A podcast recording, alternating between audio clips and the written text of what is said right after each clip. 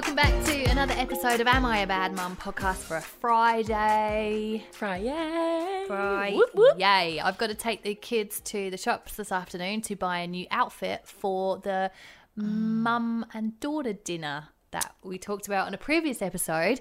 I gave in, I bought the tickets. Bloody $85 a ticket. I'm so honestly filthy about it. Did it come with um what you meant to wear? So a dress code? Yeah, it's cocktail. Holy shit. I know. $85 a ticket for food, which your kids don't eat much. Eight, yeah, hang on. Let's just talk rewind. about- Eight- Eighty-five dollars for a vegetarian kids meal.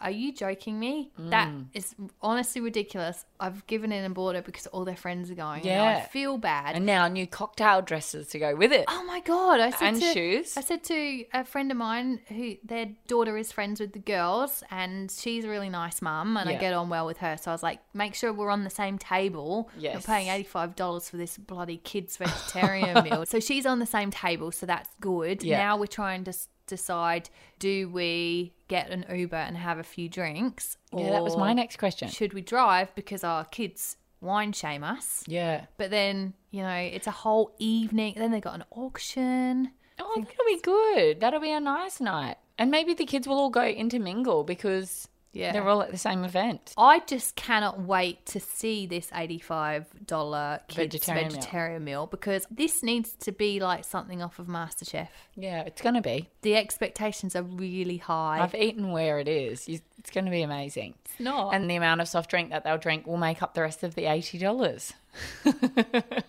oh no, there's a cash bar. Oh, wow. Yeah, no. Okay. Don't I'm feeling Let's the not. anger rise I again. was like, yeah, I think your whole face just changed. Let's just change the subject.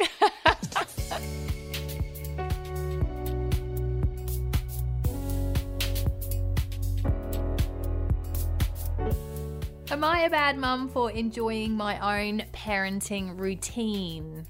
oh. Yeah, this Do you is- think that each and every one of us, as a parent, singular, not necessarily together, have an individual style or routine when the other is not around? Yeah. And this is also something I think that is interesting for single parents because in an ideal world, you and your ex get on well, you Yeah. know, your friends, uh, people are thinking this, oh, that's hilarious. like we got divorced for a reason, we're not friends. But in an ideal world, Yeah, you're both on the same page with your parenting Yeah. and you know you co-parent and you consult each other with certain things but in reality i don't think that that always happens it definitely doesn't always happen and so you know you'd have situations where you send them off to dad's Yeah.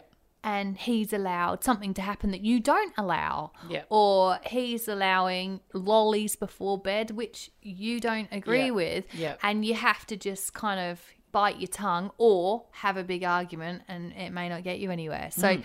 I fully feel for those single parents that are going through that. I am with my husband and I feel very lucky for that. However, Some days. I noticed something because he was away for a couple of days. And whilst it is more difficult doing everything, you know, Yeah. you're doing drop Yeah. off, you're doing pick up, you're doing everything in the evening, bedtime stuff, morning routine, you're doing all that by yourselves, which I applaud the single parents because that's a hard It's a job. hard job. It's a hard slog. What I did realize though is that some things were made easier because I was in control of everything, if that mm. makes sense. Mm. The house was tidier. We were out of the house on time. Everything was organized way better than when we're both here. Mm. Yep. Yeah, I agree. I knew what was going in the lunch boxes. They were done. That was all down to me. I knew what dinner was. That's done. It's almost like you're in control a bit more. Yeah. And because then- it's only one person sailing a ship, not two. Yeah, good you also- analogy. Because then you someone can be steering in the wrong direction. And Yeah. Well, some days you just don't want to go in the same direction. It's as simple as that. Like some days you don't. And that's the reality of it. And you both have these children.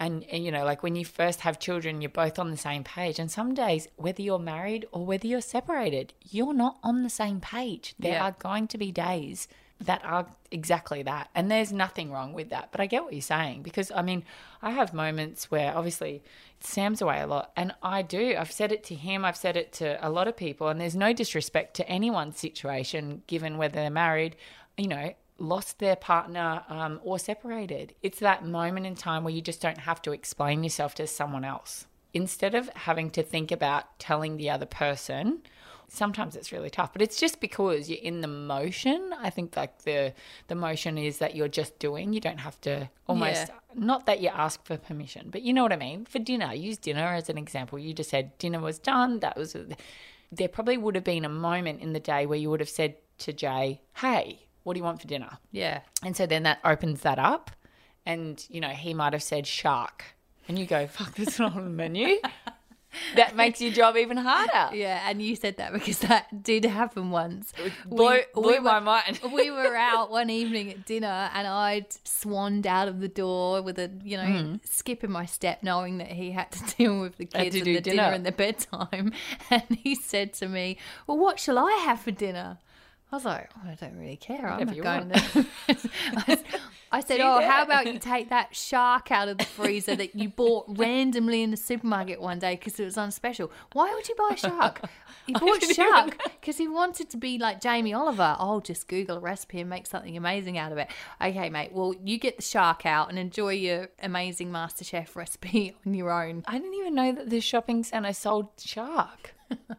I'm not even joking. When you said that, I was like, wow, that is extravagant. Like, why couldn't he just buy fish and just do fish and chips? And you're like, that's pretty much what it is. I'm like, okay, I get it. But yeah, so going back to the topic, exactly that. You know, you just got in, you organised dinner, and there was no question marks around it. It was just a motion of what you had to do getting Yeah. in, getting the job done. Because remember, I spoke recently about the whole, you know, chip gate. I'll, I'll call it. Kettle, the kettle the kettle chip gate Yeah. when he started making the lunchbox, and I was like, no, no, no, Yeah. it's Friday. Chips aren't going in the lunchbox today because they're going to have movie night and they're going to want treats tonight. Mm. There's no chips. Hilarious. I did have a laugh when you did go in the kettle. It's just not a kettle chip day.